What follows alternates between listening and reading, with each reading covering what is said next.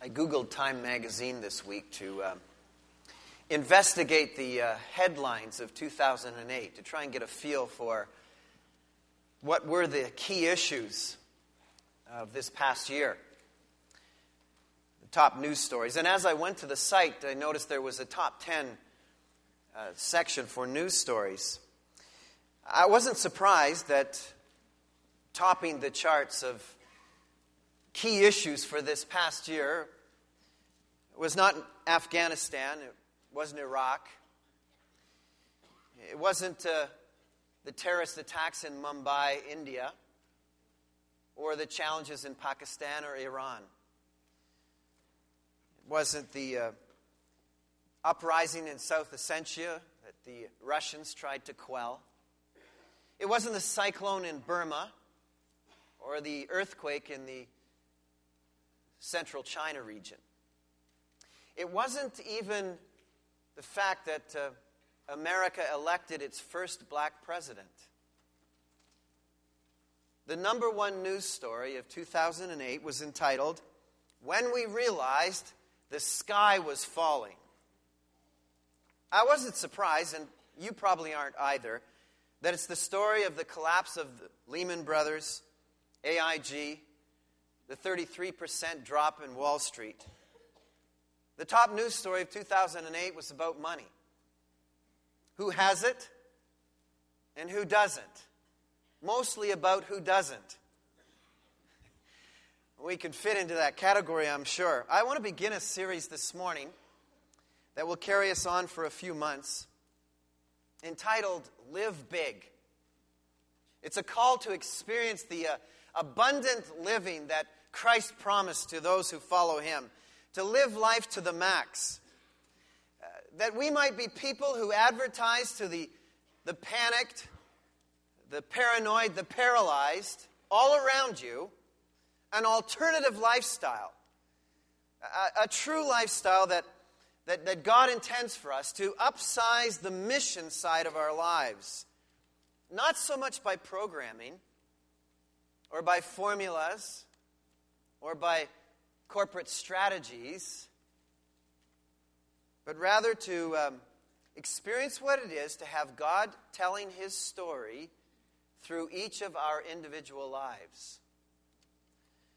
God showing Himself through our lives. That, that I think, is the definition of, of glorifying Christ. It has a, a, uh, a new buzzword to describe it called being missional. To live big is, by the way, first a battle to believe. In fact, in um, 1 Timothy, Paul is writing to Timothy, a young preacher, and he says to him, You need to fight. You need to fight the fight of faith. It's a, it, it, to fight that good fight. It's a challenge. It, it's a struggle. The battle to believe. It begins, by the way, with a confession to believe that Christ is the answer for your life, to believe in God by faith. It's the starting point in your life. And then to have a conviction in your heart that, that, that believing by faith eh, entails believing that God has the power to deliver on what He promises. And, then there are continuing actions that, that follow that, the, the commands of God's Word, to follow through by faith in what you believe. If we're going to be live big people, eh, people who are missional, who, who, who uh, allow God to tell His story through us, then we have to battle to believe. Our confession, our convictions, and through our continuing actions. In fact, Abraham demonstrated in his life a, a real summary of, of what I'm talking about in Romans chapter 4, verses 20 and 21, uh, there the, uh, the Apostle Paul really defines faith by using the character study of Abraham, and he defines what it is to battle to believe, to live big. He says here, Yet he, Abraham, did not waver through unbelief regarding the promise of God, but was strengthened in his faith and gave glory to God, being fully persuaded that God had power to do what he had promised. Now, Abraham was promised at his old age with a barren wife that he would have a child. And so, in the face of, of circumstances that pointed in, in absolutely the opposite direction of, him ever becoming a father, it says here that, that Abraham demonstrated a live big philosophy by refusing to waver in his faith, being strengthened by God to believe that God could deliver on what he promised. And in so doing, Abraham's life brought glory to God. In, in, a nutshell, that encapsulates, those two verses encapsulate what I'm talking about in this series.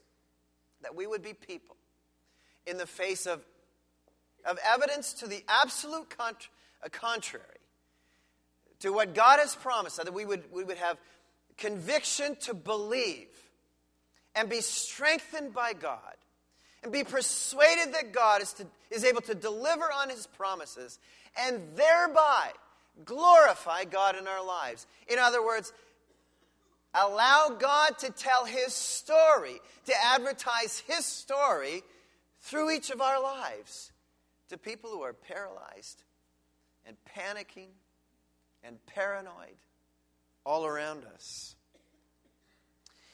The psalmist writes it this way When the foundations are being destroyed, what can the righteous do? I think that's the, uh, I think that's the, the good question for Calvary Baptist Church in 2009. Because not only are the financial foundations shaking, but the, our world's foundations are shaking in every possible direction. And so the question that is posed to us from a watching world, from a watching Durham region, is when the foundations are being destroyed, what can the righteous do? That's Psalm 11, verse 3, by the way. Maybe we have been building some things as foundations that were never meant to be foundations for God's people. Projects, values, desires that were shaped. Uh, we're not, in fact, live big pursuits. Or maybe we are reacting to the circumstances around us in ways that we were never meant to react. When all the physical news around us is bad, how do live people, live big people respond? If you were looking at the text in Psalm chapter 11, after verse 3 comes verse 4. After asking that question, what can the righteous do? There is a response.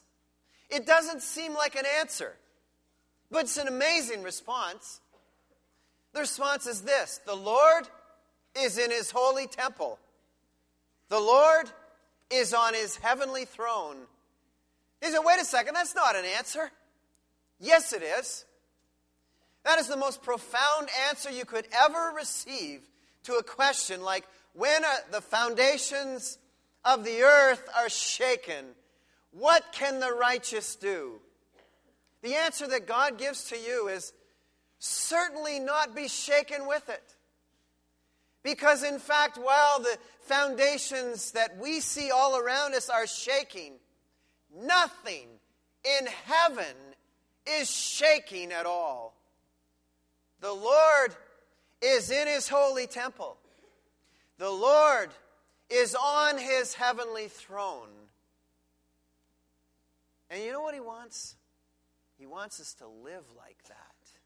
He wants us to live like that is true. He wants us to live big, live abundantly when the foundations are shaking. So I ask you, my beloved, who love the Lord, when the foundations are shaking around us, is what really matters to us ever in a state of distress, really? I want to make this a New Year's resolve in my own life, and hopefully, I'll bring some people with me. that we will live big. And I think Paul has defined living big so well in 1 Timothy 6:19 and by the way that's going to be our text this morning 1 Timothy 6. He's defined it as this, taking hold of life that is truly life. I think he's I think he's given a parallel description of what Jesus said when he said I've come to give you life and to give it to you abundantly. Paul says to Timothy, I want you to take hold of life that is truly life. I want you to teach the people to take hold of life that is truly life. And by the way, it starts by living almost diametrically opposite to everything, every reaction, every strategy you see modeled before you. That's why Paul, in Romans chapter 12, writing to the Romans, says, Do not be conformed to the patterns of this world. In other words, stop. If you want to battle to believe, one of the first things you've got to do is stop being conformed to the kind of thinking that is all around you in this world, the patterns of this world. Rather, be transformed. How? By the renewing of your mind. It's, it's transferring a worldly mindset for a renewed mind. That's what the battle to believe is all about. That's what fighting the good fight, fight of faith is all about. It is stop being conformed to the attitudes, the emotions, the behaviors, the reactions, the thinking of the people around you. When they look at the crumbling financial world, when they look at the crumbling world at war, when they look at the crumbling health crisis and, and all the other relational crises and all the things around them, you're not to be conformed to that kind of thinking, that kind of pattern. You're to be different. You're to be transformed, completely changed by a renewed mind. The patterns of this world, that by the way, you may be at various stages of conformity to,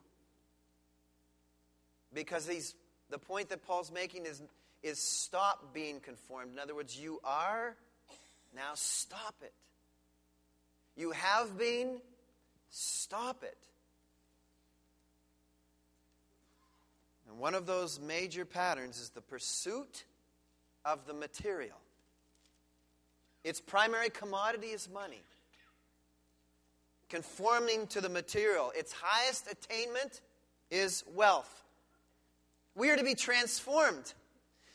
Not conformed to the pursuit of the material, but transformed to the pursuit of the spiritual, whose highest attainment is Christ likeness. The pattern of the world's thinking is the highest attainment is wealth. The, the pursuit of, uh, of the transformed mind that is renewed by the thinking of God, by the Word of God, is a pursuit to Christ likeness. They are poles apart. And the centerpiece, by the way, of the battlefield in this showdown between the material and the spiritual is whether or not you are going to join the long parade of pursuing gold or pursuing God. Is God the prize of your life or gold? It shouldn't surprise us, I think, that,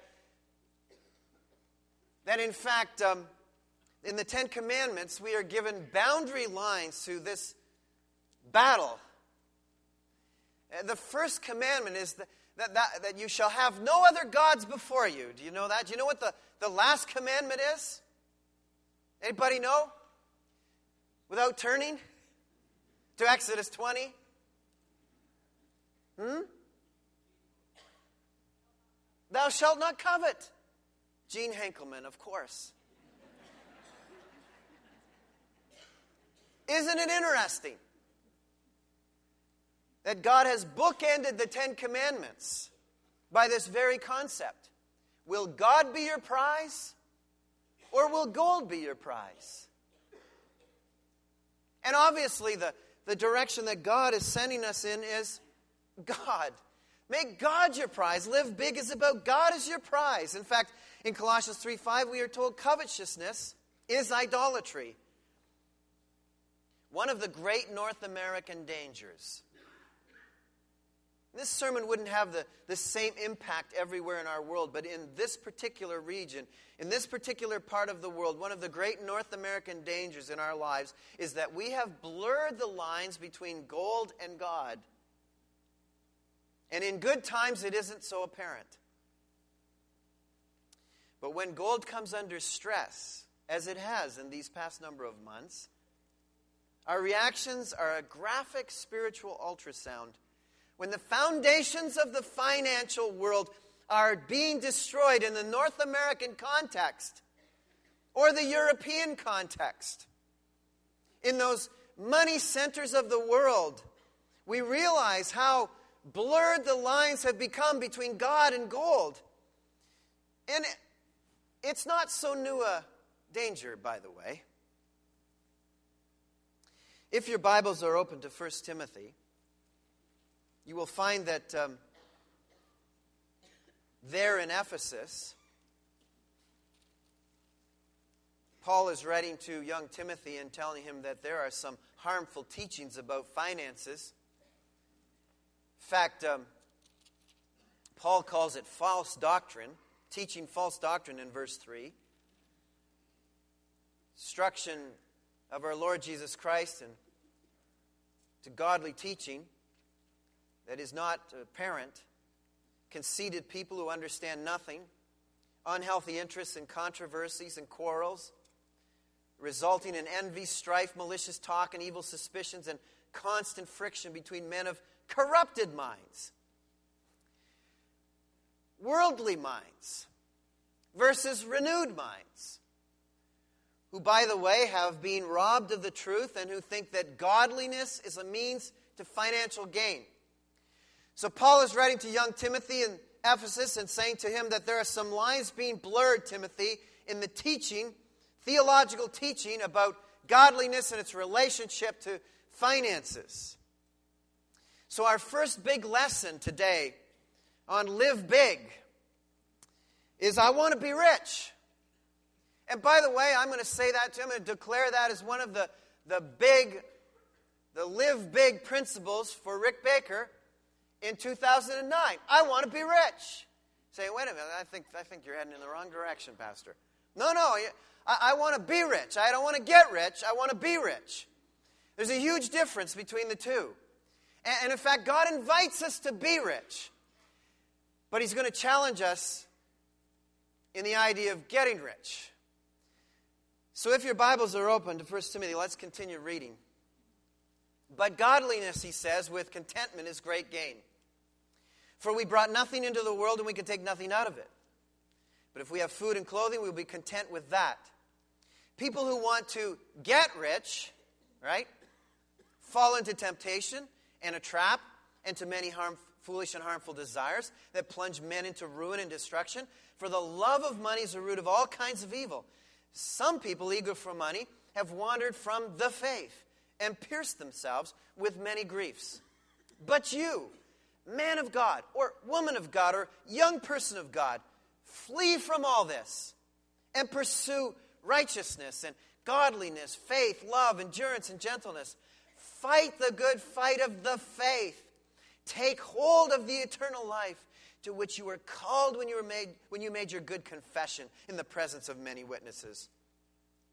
In other words, when you stood in that baptismal tank and made that confession of faith that, that you were going to follow the Lord Jesus Christ as your Lord and Savior, in the sight of God who gives life to everything, and of Christ Jesus, who, while testifying before Pontius Pilate, made the good confession I charge you to keep this command without spot or blame until the appearing of our Lord Jesus Christ, which God will bring about in his own time.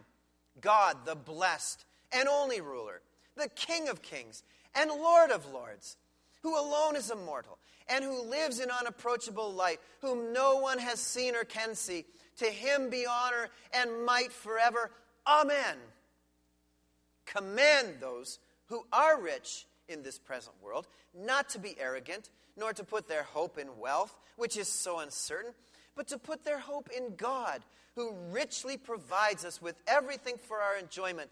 Command them to, to do good, to be rich. Okay? So we're commanded to be rich. That's why I'm saying to you, I want to be rich in good deeds and to be generous and willing to share. In this way, they will lay up treasure for themselves as a firm foundation for the coming age, so that they may take hold of the life that is truly life. Timothy, guard what has been entrusted to your care. Our Father and our God, as we take a close look now at your instruction to us here, we, um, we know all around us at least the media has made it apparent to us that the financial foundations are shaken. So, what can the righteous do? I pray, Lord, that you will teach us this morning clearly what your call in our life is. How we can stop being conformed to the worldly thinking around us, the patterns of worldly thinking, rather be transformed by renewed minds as you fill our minds and our hearts and our soul this morning with your word. I pray this in Jesus' name. Amen. So it's a showdown between conformity to this world's values versus transformation. And it hinges, by the way, in this particular text, on what you wish to be rich in. There are four big, four things that live big people are rich in. That's what I want to point out from the text this morning to you. Worthy of your energy. What it means to take hold of the life that is truly life. And the first is this to be rich in contentment. Rich in contentment, but godliness with contentment. You have a, a, a, contrast here between verse 5, which is the corrupted mind that is robbed of truth, robbed of contentment, and contentment. It's a con- and there's a contrasting offer proposed. The corrupted mind is, is, is anxious for financial gain over against the contented mind that is going to get great gain. God is never looking to withhold things from us. God wants you to have more than you can ever imagine. That's what abundant life is all about. Uh, God's word is never ta- telling you to live like a stingy life. That's why we can say live big. God says, What? You want financial gain? I want you to have great gain. That's the contrast. What do you want? Financial gain or great gain? And this is, the, this is the reality to be rich in contentment because this brings to you great gain. We live in a very restless, restless environment. People are restless. They're discontented. They're, they're moving here and moving there. They're searching for something here or searching for something there. They're never satisfied. God says, I, I want you to find the place in your life. I want you to find that relationship with me in your life that brings you contentment. That's what great gain is in life. Godliness, by the way, as a means to financial prosperity, is an invention of the corrupted mind. And by the way, we have lots of false teaching in the Durham region on this, in this regard. Nothing disturbs God more than people who would try to propagate the idea that the more godly you are, the more wealthy you will become. That's not a true teaching. That's a teaching from a corrupted mind, robbed of the truth. In fact, it says here that godliness that views God alone as the ultimate prize produces a contented mind, which is great gain. And by the way, a contented mind is the perfect environment for a renewed mind. If you want to know what it is to experience the fullness of transformation in your life, you have to come to the place where you have a contented mind. Because that contented mind that values God as the ultimate prize is a mind that is willing to be renewed by the Word of God, by soaking in the truth, not robbed of the truth, by our ambition for financial gain, but able to, to, to welcome the truth because our life is contented. God is the prize of this godliness, and contentment is the currency. So get rich in contentment, and you get God. Now, how in the world, uh, what makes this kind of contentment so valuable? This godliness with contentment so valuable? In other words, riches in God things. Well, he goes on and he says this For, and this is why, because, for or because, same thing, we brought nothing into the world, and we can take nothing out of it. Now, um, I was at three birth arrivals, and I noticed that, that there were three little individuals that came into the world, and they brought absolutely nothing with them. Were, were, any, of you, were any of you at those kind of events? In fact, um, in fact, they brought a lot of liabilities with them. They, they, they didn't bring anything with them. I saw three California raisins born. And um, the one of them, who was actually born January 2nd, didn't have the common decency to even be born three or four days earlier, so I could have claimed him for the full year as a tax deduction. and, and so Paul is writing to Timothy here and telling him, I, I want you to know the deal. I want you to go and pay attention to a birth. You see what comes into the world just a, a little thing with skin. And that's what goes out of the world. Same way. Take nothing with you except, except what is in that skin. That's what you take with you. And, so there's no sense, he says here, to accumulate material things because it isn't going where you're going. See, the whole essence of this story, the essence of this text is you're ultimately going to be with the Lord. You're ultimately going to be in heaven. You're going to be with Him. He's coming to get you. You're not taking this with you. So it makes no sense to accumulate. We're leaving the way we arrived. And by the way, many of us just a month and a half ago or so toured a museum of uh, Egyptian antiquities, and we saw the, uh, the, the, um, some of the spoils of the King Tutankhamun uh, burial site. Now, now they, they put everything, including the kitchen sink, in this guy's burial site chariots and beds. Look, the, the man took his bed with him. Now, Paul is saying here Stop being conformed to the thinking of people who are robbed of the truth, who actually think that they should put into their tomb all the things and all the things they've accumulated so that they can use them in the world to come. Paul says you ain't getting to use those things in the world to come. You don't need them. So stop accumulating them. Don't take them with you. They, they won't be with you. So Tutankhamun took his RSPs and he buried them with himself. Now, I know we think that's really foolish. In fact, there was some snickering that went on in the audience, but wait a second. Don't we, some, some of us, live like this? Aren't we living like this? And he says, um, not only that, but if you have food or clothing, or, or the word literally here is covering, which could mean both clothing and shelter. And I think it's ambiguous enough for that purpose because God knows what you need. If you have food and clothing, be content with that. Food, clothing, covering, food, food clothing, and shelter. Be content with that. So simplify your desires to the necessities of life.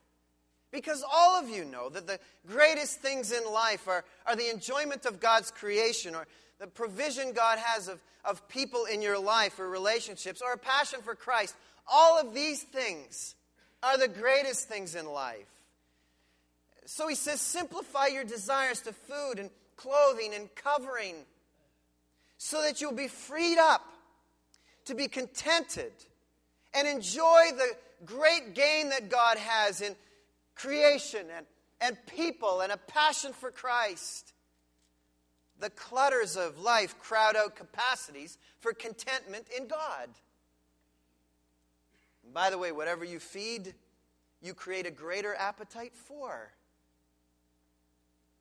So, feed into the enjoyment of the things God wants to give you. And then he points out the dangers of discontent. People who want to get rich because they're not content, okay, fall into temptation and a trap and into many foolish and harmful desires that plunge men into ruin and destruction. For the love of money is a root of all kinds of evil. Some people eager for money have wandered from the faith and have pierced themselves with many griefs. Now, I want you to know he is not talking here about people who are working hard and increasing in their wealth to invest in, in subduing creation and, and, and, and, helping people. That's not what he's talking about here. Uh, benefiting people to, glory God, to glorify God. That's not, that's not what's in view here. It, what's in view here is the sheer accumulation of riches personally. And so the point that he makes here is that what you treasure, your heart pursues. If you pursue getting rich, uh, it will seduce you away from a soul focus. It will get in the way of the highest spiritual interests in your life, a, a neglect that you can't afford. It, will change your character into hurtful or harmful desires. You'll become shrewd and suspicious and envious and hard hearted and unscrupulous. And if that isn't enough, it says here that many who are eager for money, or some who are eager for money, have even wandered from the faith. They've driven a stake through their very soul. The contrast here is against defecting from the faith through discontentment and embracing fully God as the prize and eternal life and eternal things and spiritual excellence. And so he says, flee from this. Flee from, from what doesn't lead to eternal life. And that's why the contrast now in verse 11. But you, man of God or woman of God, do you want something to, to really challenge you? Something to really live for? Uh, don't be eager to get rich. Uh, don't be a person who loves money. Don't be discontented about the things that you have. Here's something to really live for. Here's the big challenge be rich in contentment first, but secondly, be rich in the faith. But you, man of God, woman of God, he, he's, he's making the clear distinction that, that a person of God is not attracted to this direction, but must, in fact, flee from it. Pursue righteousness, godliness, faith, love, endurance, and gentleness. And then I think he summarizes all of those up and puts them in a package and says, here's the package deal fight the good fight of the faith. Live big people. They flee from all of this. And by the way, I think he is telling us, and legitimately so, this will not be easy. That's why it's a fight. If it were easy, he wouldn't be saying, fight the good fight of the faith. He wouldn't be saying, you gotta, you gotta flee from this. He would be saying, you know what, when you come to faith in Christ, this stuff just naturally drifts away. It naturally drifts out of your interest. well, it doesn't. And so he says, This is the fight of your life. You're fighting that the spiritual might win. You're fighting that the material will lose. And by the way, as Abraham of, of old, you will be strengthened by God if you join this battle. You will win, but you have to fight. Because the strenuous effort is required because the pattern of this world is very natural. Material is attractive, it's desirable, it's compelling, it's hard to resist because it brings at least surface security and the promise of pleasures. And because we're flesh and blood, we feel, we see, we touch, we watch other people, we watch the patterns of this world. And all kinds of them are doing all right. Right?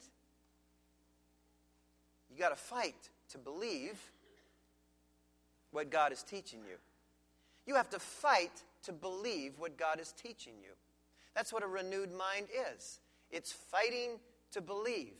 Abraham, in the face of, of circumstances that had him and his wife as good as dead, fought to believe that God could provide a child for them. And so he was strengthened and gave glory to God. You were called to fight this because you were called to eternal strategies, eternal desires. You're called to loftier things. And he goes on to say, Do you realize the splendor of the investment portfolio that God has in mind for you? And then he gives a, a, um, listing of the amazing things. In the presence of men, in, in the sight of God who gives life to everything he says the first, the first, the, the first uh, uh, magnificent and spectacular vision you need to have that you might be rich in the faith is to, is to understand that, that, that pursuing the material, pursuing discontent, ultimately leads to ruin and death and destruction. These are not the things you want, but rather uh, you want God. Pursue Him as the prize because He's the one who gives life to everything. He turns any pursuit that He wants you to have, He turns into an abundant pursuit, worthy of God's people.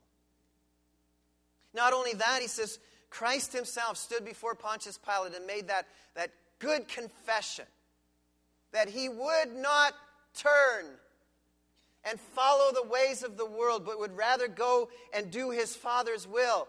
And Paul is saying, Tim, Christ, who has been to the realm of glory, made the good confession and chose the eternal things, kept his eyes fixed on, on what was before him.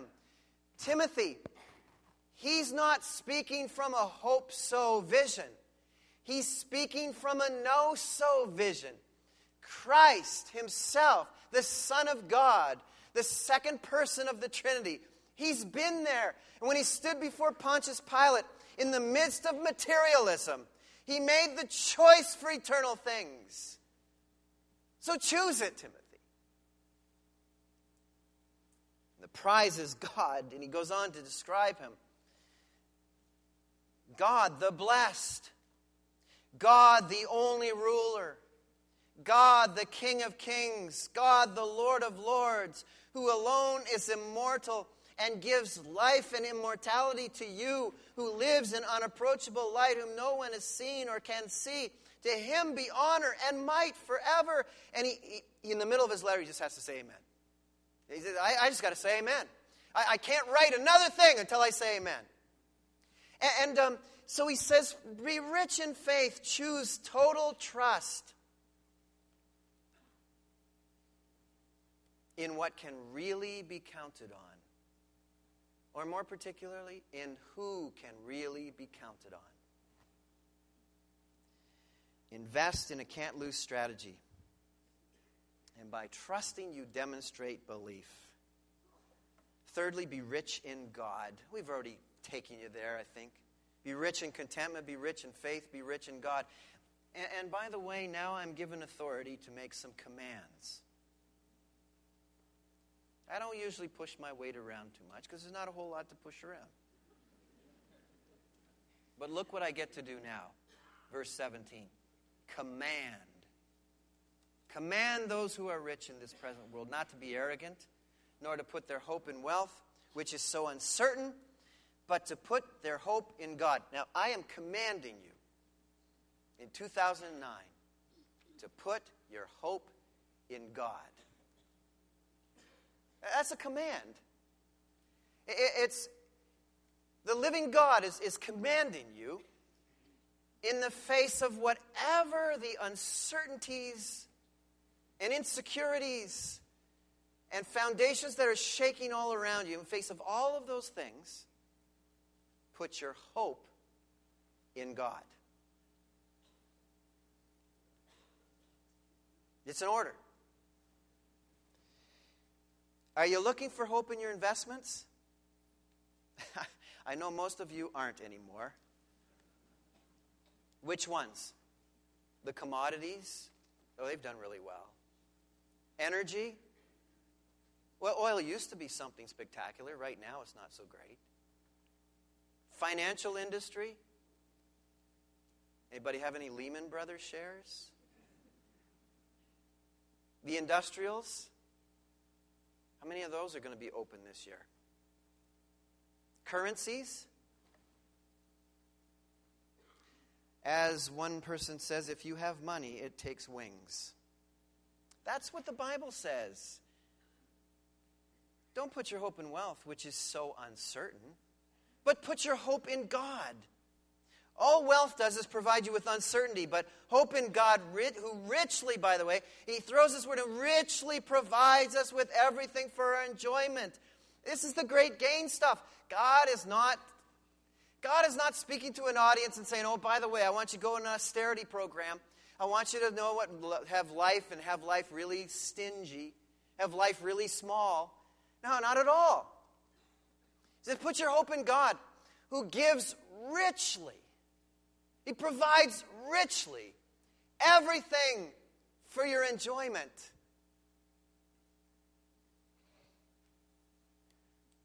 It's a strategy.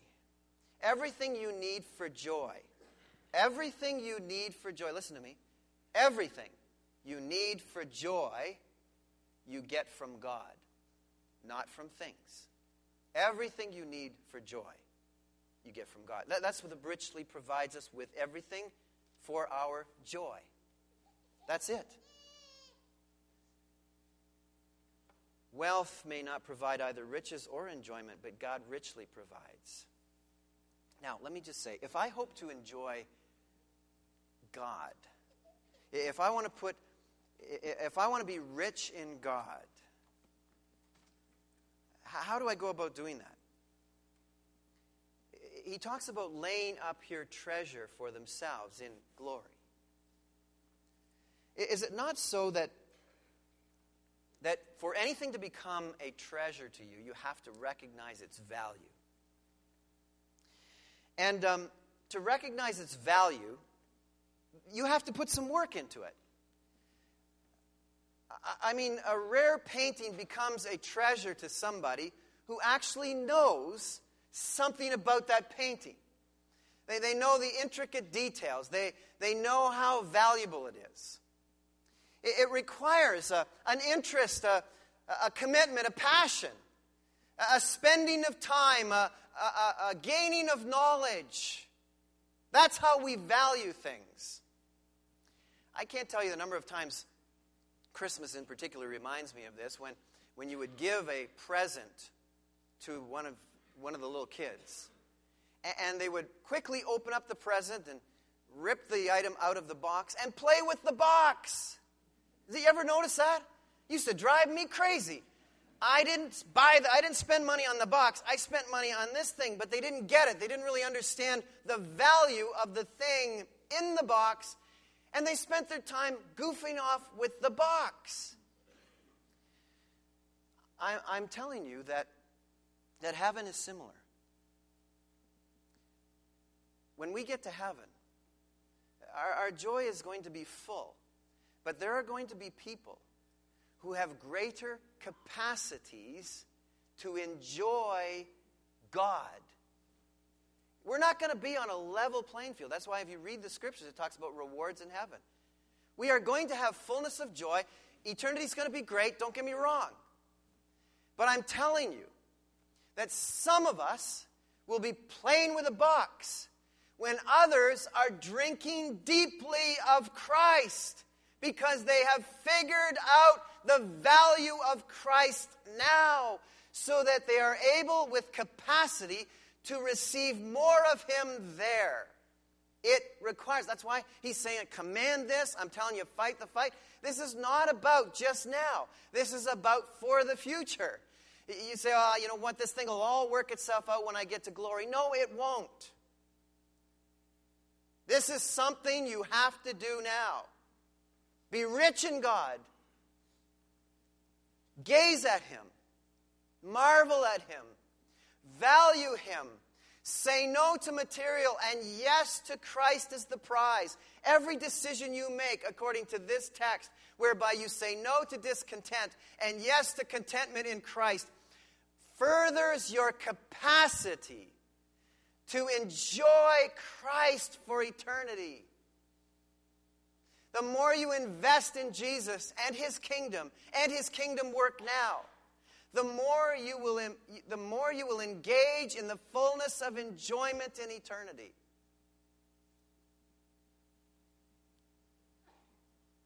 I want you to remember this because when I meet you in heaven someday, you say, well, You're right, I, I, it was worth drinking deeply of Christ. It was absolutely worth it. And then finally, hope or rich, be rich in good deeds. It's another command. Command them to do good, to be rich in good deeds, to be generous and willing to share. In this way, they will lay up treasure for themselves as a firm foundation of the coming age. Be rich in good deeds. Command this. It's for your own good and the good of your future. Be generous, willing to share. That's how you enjoy your wealth rather than hope in it. If God has blessed you, bless others. Do good. It's not buying your faith, it's investing in your faith. That's what he's telling you. Benefit people in abundance. Be generous, willing to share, liberally giving what you have received from God to form and maintain communion and fellowship. You can't take Canadian dollars with you to heaven. There's a conversion rate. God's given us the conversion rate. You convert your money now into doing good and being generous in the kingdom of God. That's conversion. You are now investing in heaven. You are taking your currency, which is susceptible to ups and downs, and locking it in to glory. Does anybody feel like this is a good strategy? You have demonstrated already a capacity for this and a, a hunger for this. Uh, uh, this has been an amazing year already. 2008. Well, 2009 hasn't been so amazing yet, but it will be. But 2008 was an amazing finish. That you saw the value in a most amazing way of investing, converting your Canadian dollars into heavenly currency by investing in God's work. God strengthened you and enabled you and will continue to enable you. If you're rich in contentment, if you're rich in God, if you're rich in the faith, and if you're rich in good deeds, bless others now. Gain a heavenly investment portfolio. Our Father and our God, as we uh, set out in 2009 together, we want to be rich. Lord, we want to be rich in contentment. We want to be rich in the faith. We want to be rich in God. And we want to be rich in good deeds. Lord, strengthen us. Enable us to believe that you can deliver on what you promise. You have promised that you will provide richly everything for our enjoyment. You will enable us to be rich in good deeds to your glory. This we ask, Father. In Jesus' name, amen. Question is what do you really believe and really believe in? This is what you should invest in. If you believe that the material world can take care of you and provide you with certainty and sure hope, then invest there. But we all know better than that. God is our hope, God is our life, God is our strength. God richly provides everything for our enjoyment. And it's all been personally guaranteed by Jesus Christ Himself. I can't think of a, a better strategy than to invest in God. It's a sure investment. It can't be deflated or depressed or recessed. It's always rich, always moving forward. Christ Himself said, Come hell or high water, my church will prevail. That's where you invest. That's where you nurture the work of God in your life. Invest in a missionary. Invest in a young person who's, who's pursuing the kingdom of God, developing their giftedness and equipping themselves. Pursue in churches that are faithful to God's will. Anything that that catches the have nots' attention for God. Invest there. Invest in tools and resources and initiatives that make God noticeable. Invest in agencies that are committed to the Great Commission, not ministries that promise you money and earthly wealth for godliness. Our good confession Jesus is Lord, Jesus is our Savior. Jesus is our prize. Our conviction God can deliver on his promises to provide you with everything you need for enjoyment. And the command fight. Fight for faith. Use what you have to do good, to be good, to be generous, and to be willing to share. That, my beloved, is live big principles for 2009. Father, we commit ourselves to you. We accept the fact that we are weak and we are challenged in these things, and we have to fight to believe. Strengthen us, Lord, to believe that we might win this great battle, that you would be the prize of our life. For we ask it in Jesus' name.